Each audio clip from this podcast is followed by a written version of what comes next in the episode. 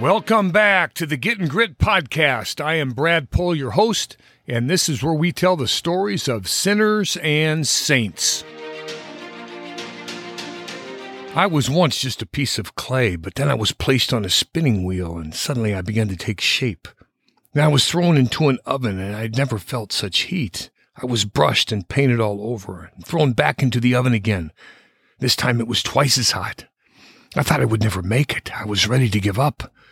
But then I was handed a mirror, and the potter said to me, Look at yourself. That's not me, I said. That couldn't be me. I'm so beautiful. I could not wait to show the world, and off I went. But teacups have no legs, and so I fell. And the fall was hard, and I lay in pieces.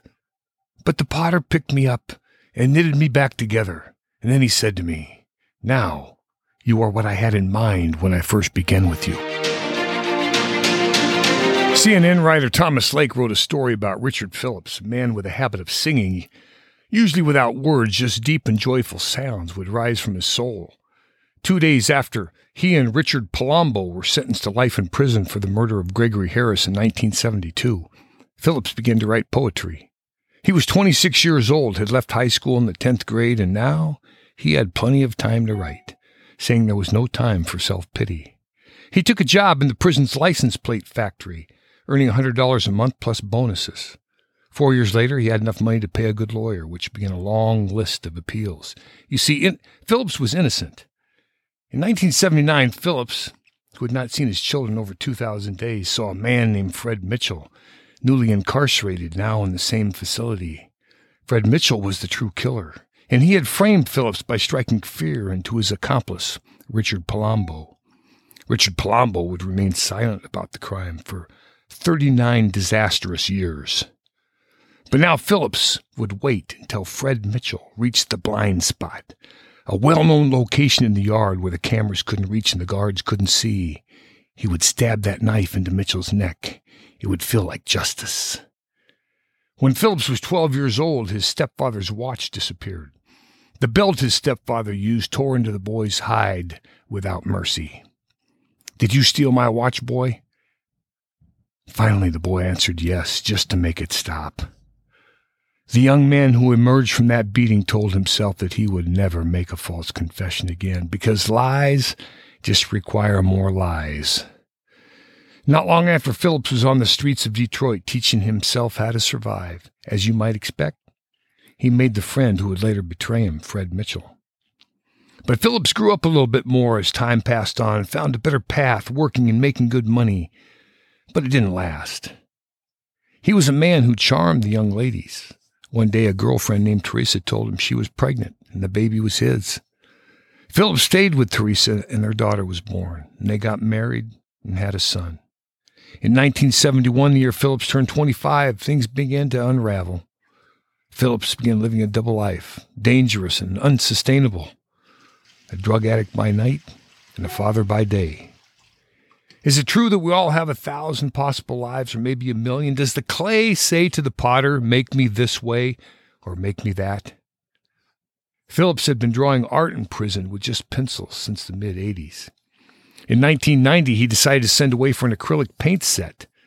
But by accident, what came back was an Academy watercolor paint set, an accident that would change the course of his life.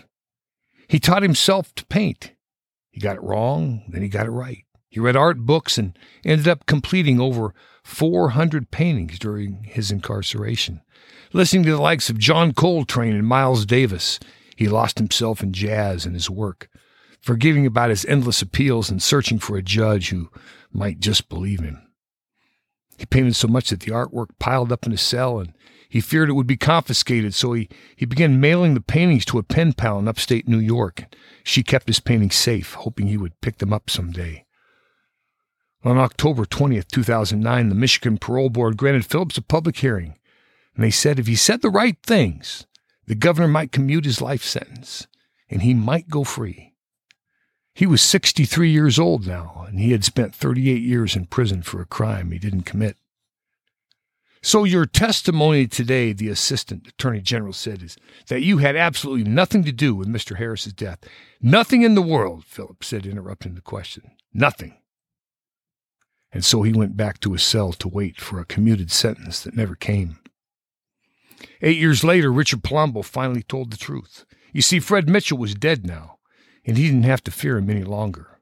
He told the court a newly re- in a newly reopened trial that I didn't meet Mr. Phillips until July 4th, 1971.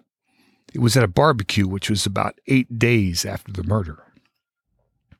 Phillips was offered a deal. He could plead guilty and walk away with time served, but Phillips responded in true form.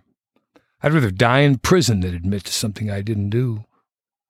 On March 28, 2018, the judge signed an order dismissing the case against Phillips. He struggled for a while on the outside, unable to find a job, overwhelmed by a world he could barely recognize. Then he thought of the paintings, all 400 of them. The first one sold for $500 each. Even the judge who acquitted him bought one. As the story spread, he began to sell for upwards of $5,000 each.